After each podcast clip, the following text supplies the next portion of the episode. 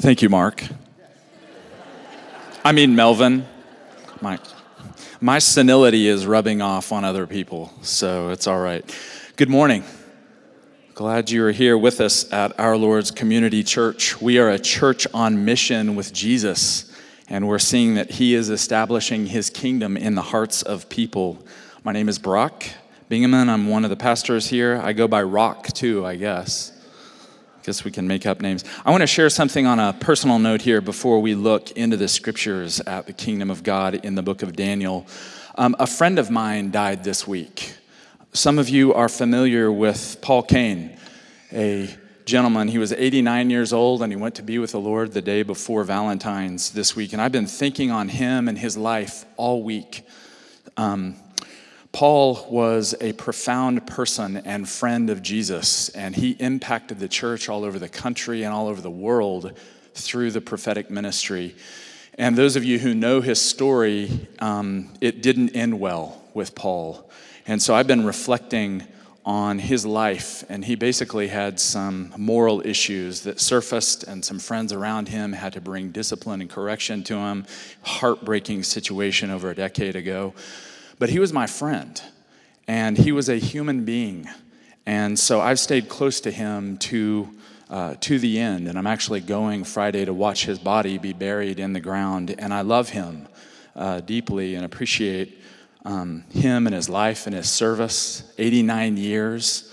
Um, of, of life. And there are two things that you learn from someone like Paul. And the first is we don't elevate one another in the church. It is always so unhealthy. It's unhelpful for the church and it's unhelpful for the person that's elevated. And frankly, that's what happened with Paul Cain. His prophetic gift was so profound that the church elevated him. And we can't do that. And so I think even his death is significant because the Lord doesn't want prophetic people, prophetic celebrities. The Lord wants a prophetic church all of us are called to hear the voice of God and share that with one another, are we not? So that's one thing I've been thinking about all week is God help us grow beyond that. That immaturity of lifting someone up and putting them on a pedestal. Another thing that I've been thinking about is we need community. We need one another. And Paul needed the church. He needed a spiritual family. He was traveling all the time and being elevated everywhere as an itinerant minister, and it was not healthy for him. So, lessons to learn. Kathleen Blue's son, Travis Blue, and I are actually working on a documentary on the life of Paul Cain. And it's been a, a rough go the past couple of years, but we've got an amazing story. We're going to tell Paul's story and the story of the prophetic over the last 25 years. So, I'll keep you posted on that. We're glad you're here with us today as we worship in song and as we study the scriptures together and celebrate the sacraments, the body and blood of Jesus. And we're in part seven of a series on the kingdom of God. And what we're doing is trying to further cultivate a vision of what the kingdom of God is the rule and reign of God that breaks into human history at different times. And one day we'll see it will be fully established on the earth, right? So today we're in part seven. We've been exploring different pictures of the kingdom. And for those who have been here, you've heard that we've been in the Old Testament. And really, you, I'm, I'm suggesting that you can't understand the kingdom of God fully in the New Testament without looking at these pictures these glimpses of the kingdom. They're like building blocks that will help us. And so next week, we're actually going to shift gears and begin to look at the kingdom of God in the New Testament. But we've been doing these seven weeks, critical weeks, looking at these images so that we can better understand what God is doing in the New Testament. So as we do this, I just want to remind us why are we doing this? Why are we looking at the kingdom of God for 12 weeks? One reason is that we'll understand the overall narrative of the Bible more clearly. Is that happening for some of you? We'll see that from Genesis to Malachi in the Old Testament and from Matthew to the book of Revelation in the New Testament, it is a kingdom story from start to finish. The second reason we're doing this is because as you look at the message of the kingdom, it takes root in your heart. We become kingdom people. We don't just study it and learn about it, we actually practice the kingdom. We begin to realize, like we were doing this morning, we serve the king. He's bringing his kingdom, and we get to cooperate with him in establishing his kingdom a kingdom of love and power and healing and transformation in the lives of people around us. It's a beautiful thing. And last week we looked at Isaiah, and I mentioned we were going to look at two prophets. We looked at the kingdom vision of Isaiah, and this week I want us to take a few minutes before our family meeting to look at a couple of pictures, two pictures actually, of the kingdom in the book of Daniel. It's rather difficult to take over a dozen chapters and kind of condense them. And so, what I've chosen to do is just look at two snapshots in the book of Daniel. I was talking with Mike, and he was saying he hasn't heard a message on Daniel in some time. So, I think again, it is important to kind of dust off some of these, these pictures, these images from the Old Testament, and look at them. Daniel is an amazing book. It's about a man who lived in the sixth century BC about 550 years before Jesus. And the book that he wrote unfolds in two parts. Chapters one through six talk about Daniel and his three friends. Some of us are familiar that they served in the court of Babylon and that these Jewish young men had the opportunity to serve the king in the context of other Babylonian wise men and leaders Chapters 7 through 12, and again, this will make more sense. We're going to dip down into this in a moment, but chapters 7 through 12 convey four apocalyptic visions about human empires and God's kingdom. Some of you are saying, What is apocalyptic? Let me tell you. The word simply means to unveil or uncover, to reveal something. And the book of Daniel, catch this, is actually a book written for persecuted people. That is what apocalyptic literature is all about. And Daniel is one of the first apocalyptic materials in the Bible and in the history of sacred literature here.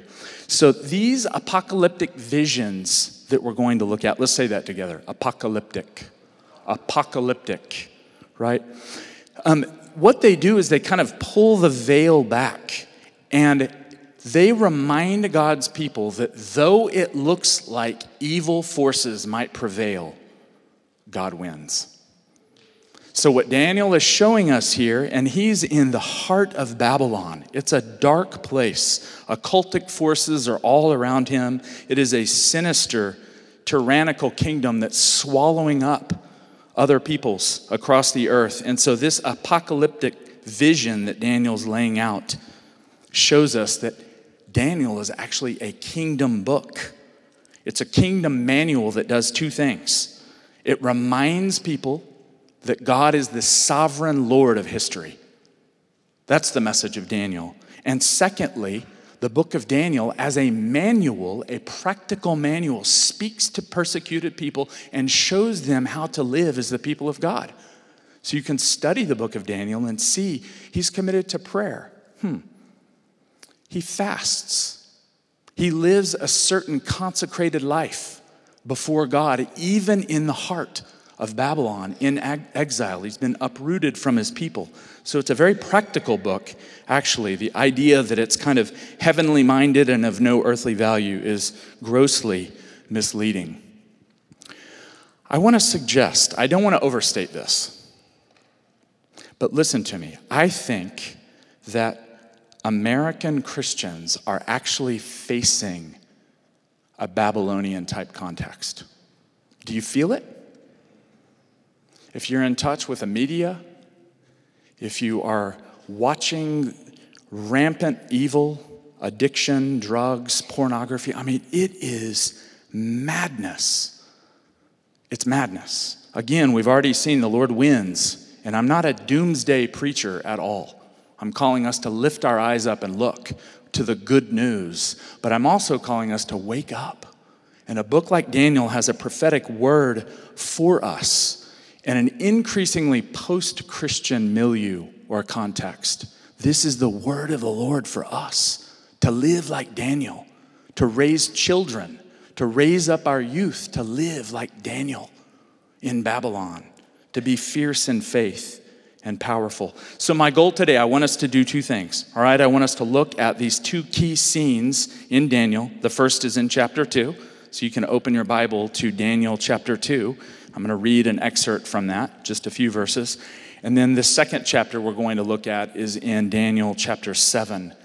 And that's where I want to spend most of the time this vision that he has of the Ancient of Days and one like the Son of Man. So as we look at the details, we're keeping the overall message in mind, aren't we? That the kingdom of God is being established in the earth. That's the overall message. So let's make sure that we don't get caught in the weeds, all of the details, the minute, the minutia here. Daniel chapter 2. This here, and I'm going to read verses 31 through 35 in just a moment, but just a little bit of context. Does it help to have some context here?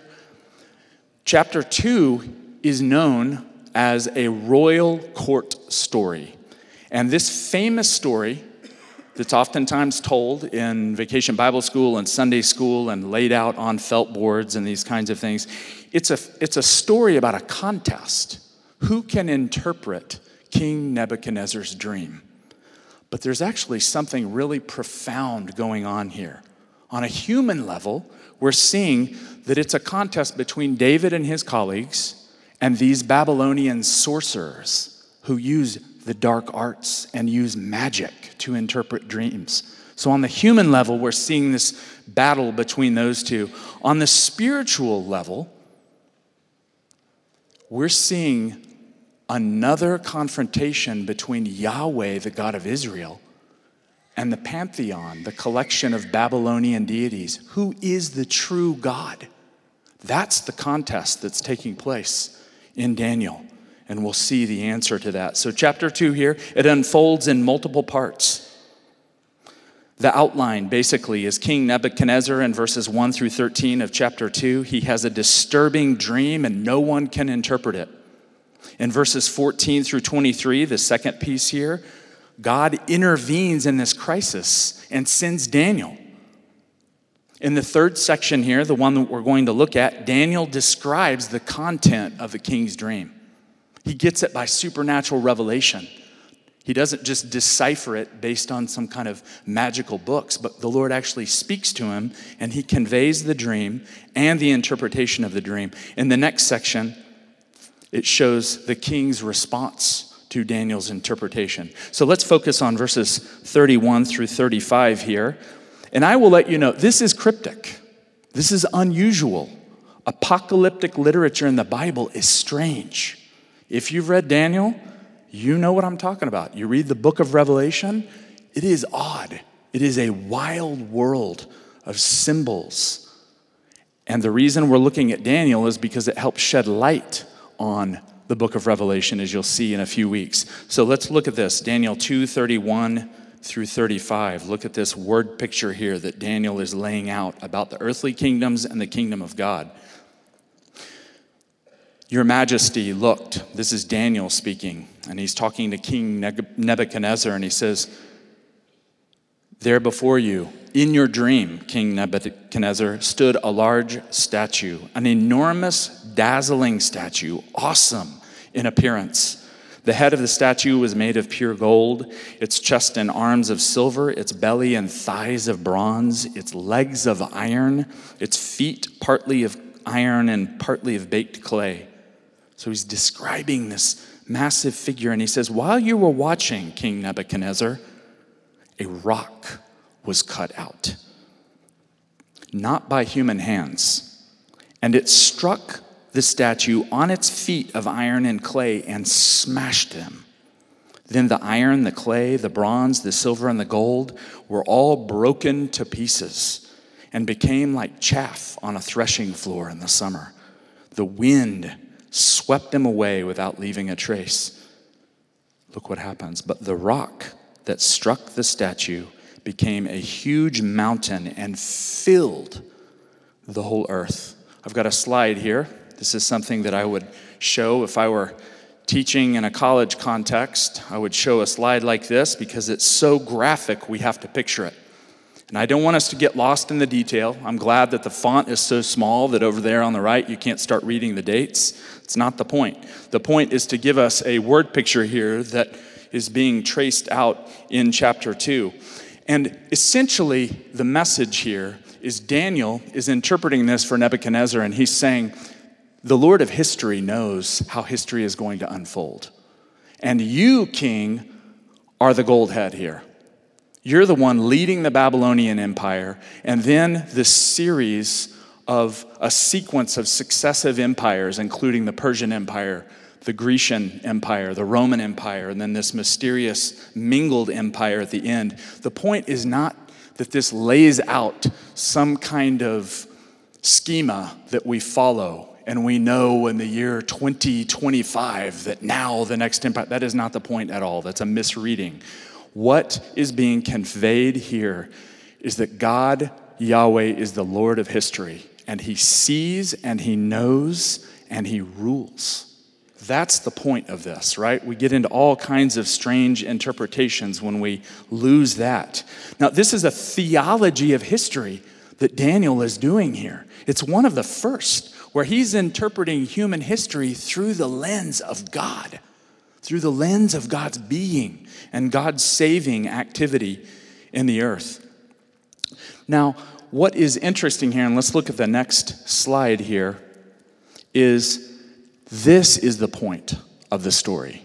Not how human history lays out and we interpret it according to this hard, fast scheme, but this is the message that Daniel is conveying through Nebuchadnezzar's dream. The Lord was speaking to King Nebuchadnezzar and saying, You have an earthly kingdom, other earthly kingdoms will follow yours, but there is a kingdom that will come from heaven like a rock and strike at the root of prideful, arrogant, tyrannical kingdoms like Babylon and Rome and Greece and Persia. That is the message that's being conveyed here. And that is what this artist's rendition plays here. There is a rock, a stone that comes from heaven, and it's not cut with human hands. It has no human origin. And the point is, God's kingdom will be established. And then once this stone strikes the image, what happens? It expands into a massive mountain, which is another image of an empire, a heavenly empire. Some of the early church fathers, one of my favorite, there's a guy named John Chrysostom, and his name means John the Golden Mouth because he was such a great teacher and preacher. He wrote in the fourth century, and he says that the rock is Christ. He says it's abundantly clear from the New Testament that Christ is sent and that he will come and he himself will establish the kingdom on the earth. And that, like Revelation 11 says, which we'll look at in a few weeks, the kingdoms of this world will become the kingdoms of our God and of his Christ, and he alone will reign forever and ever. So that's the message of Daniel 2 that God, through his Christ, through the promised Messiah, will rule and reign over all other empires. It is a beautiful message here that's being communicated to a pagan king. God loves people. God loved this Babylonian king and actually gave him some insight, some revelation, touched his heart, actually. A second image here, I want us to look at Daniel 7. Chapter 2 was a court narrative and an apocalyptic vision. In Daniel 7, we find a dream report. That's what it's called. Scholars call this an ancient dream report, and it unfolds in two parts. There's lots of congruity here between the different visions. But in chapter 7, verses 1 through 14, Daniel has a dream, a vision of the night regarding four beasts that emerge from a sea. And the sea symbolizes for the ancient Hebrew people the nations. And so these four beasts are emerging from the sea. And in 7:15 through 28, Daniel interprets the dream. And again, much like he did in chapter 2, he's showing that these four beasts represent four successive empires. That's the point.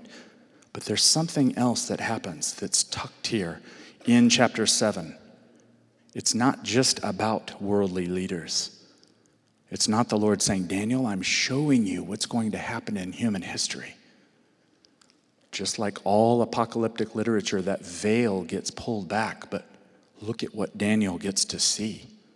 It's absolutely staggering. Again, over 500 years before Christ, he has this vision. So let's look at chapter 7, verse 9 through 14.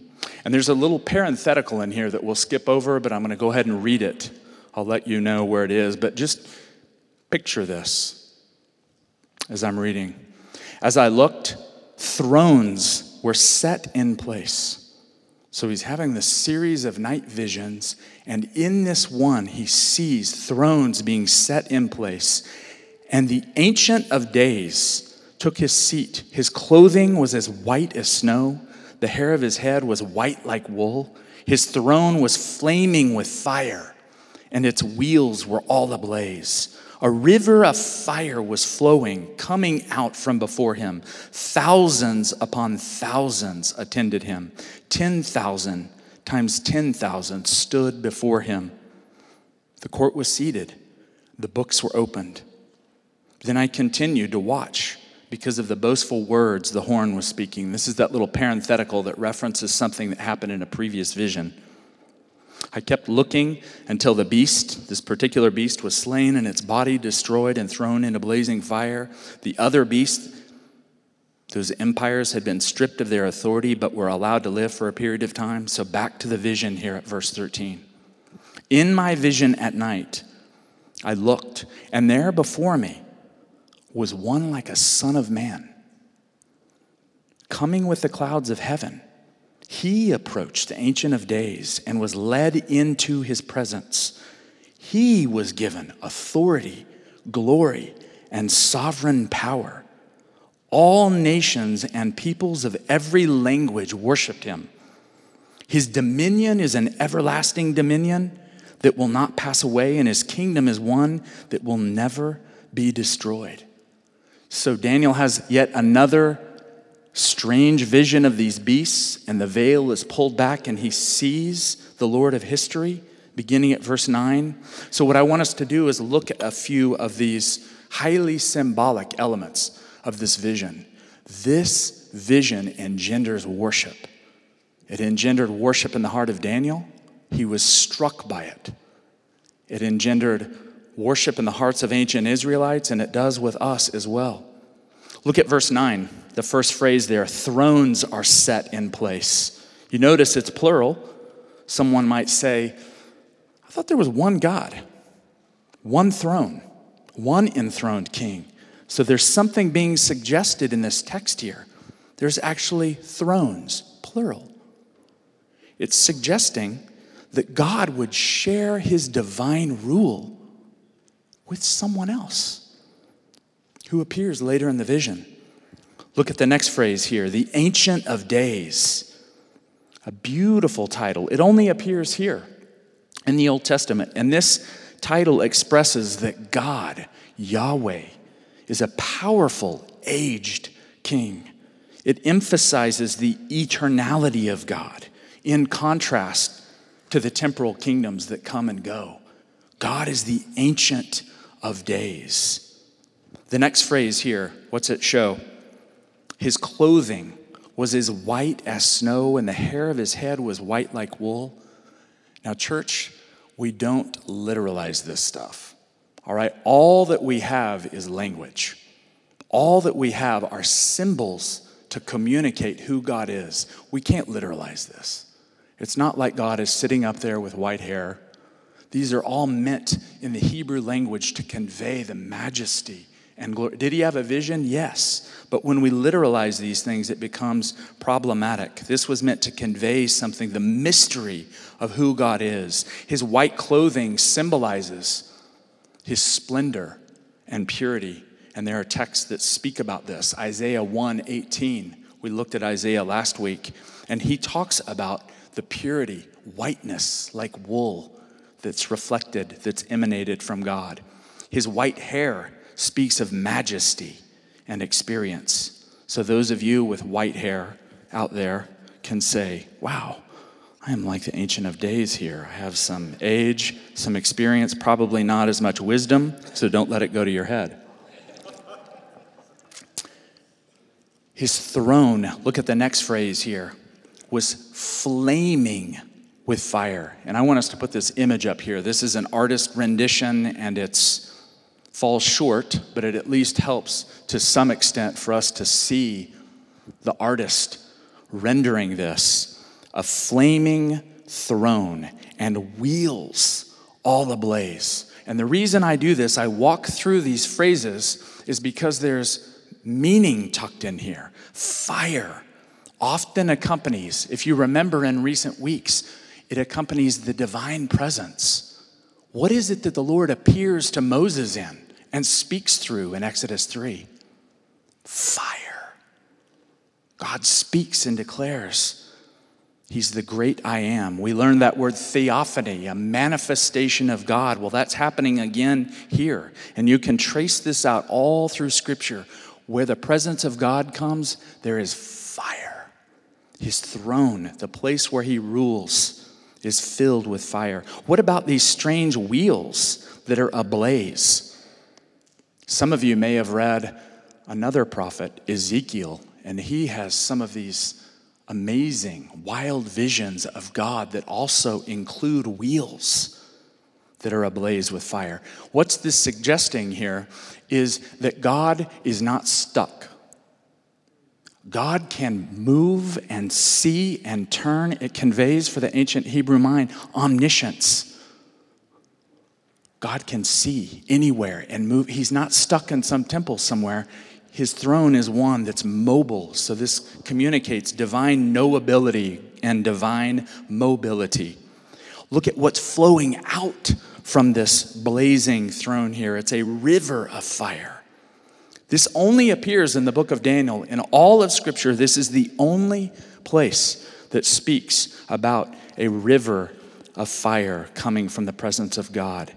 We find this in other places in Scripture suggested that fire comes from heaven when Elijah calls on God. But this is the only time we get to see a river, a torrent of fire coming out of God's presence. What is that?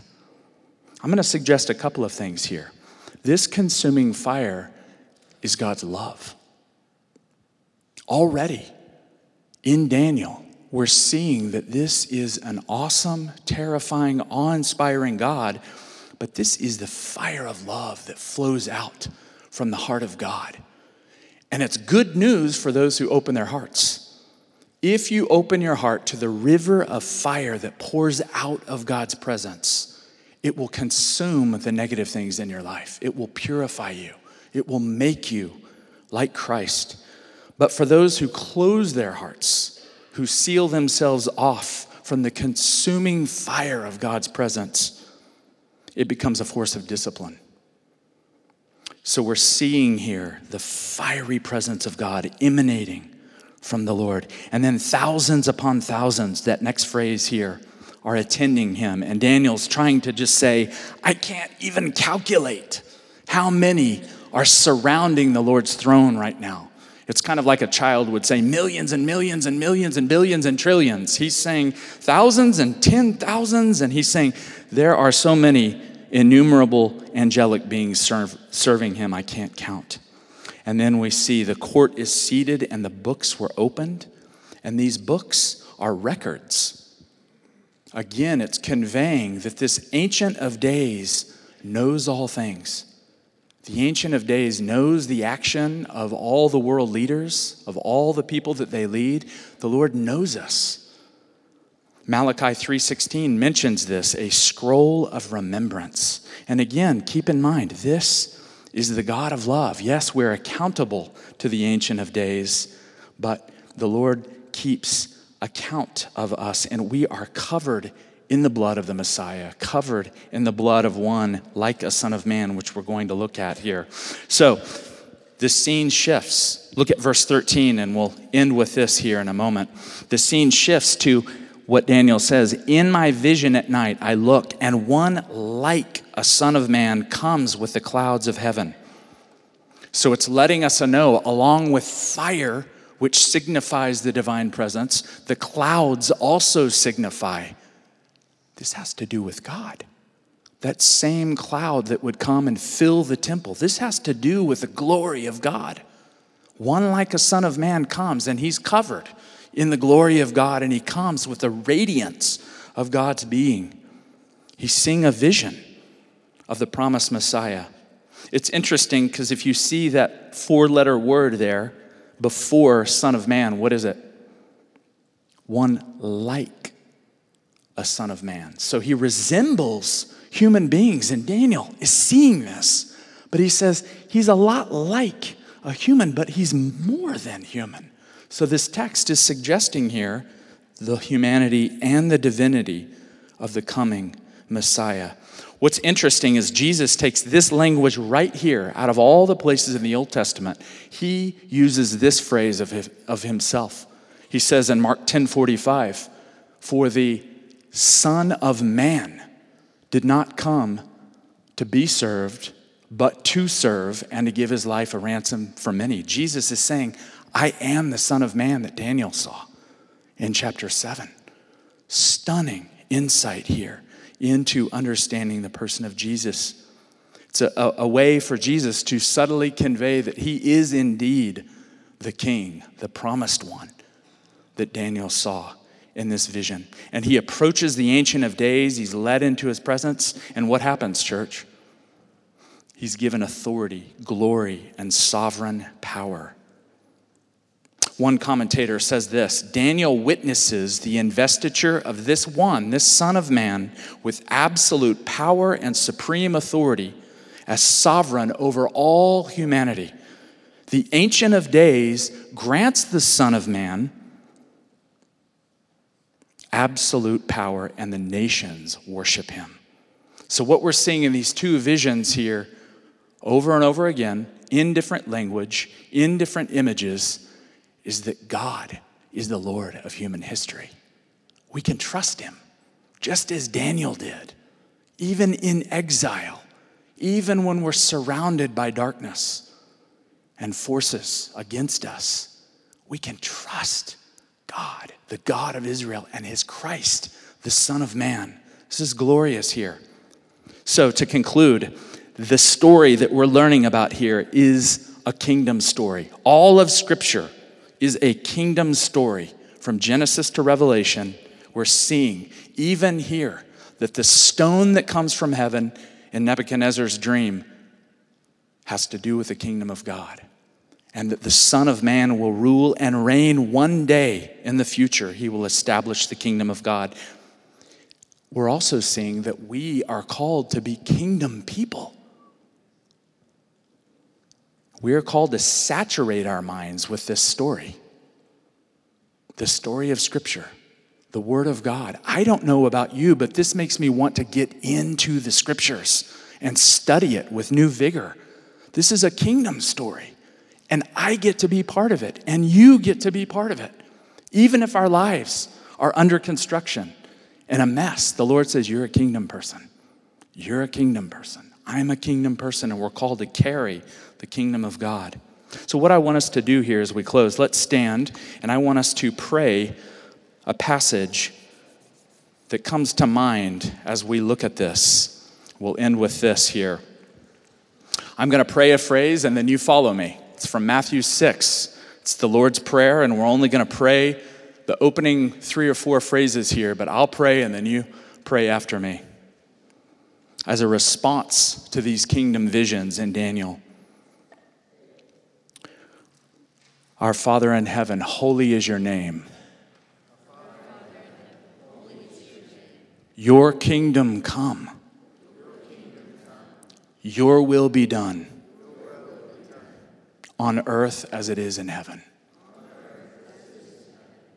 I want us to take 10 seconds here in silence to just stand before the awesome Ancient of Days and the Son of Man and honor him in absolute silence.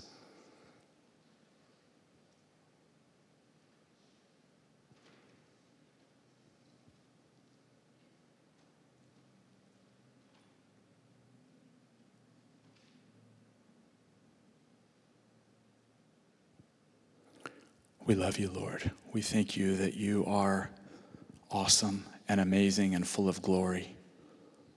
We love you back today. And we pray in the name of the Father, the Son, and the Holy Spirit.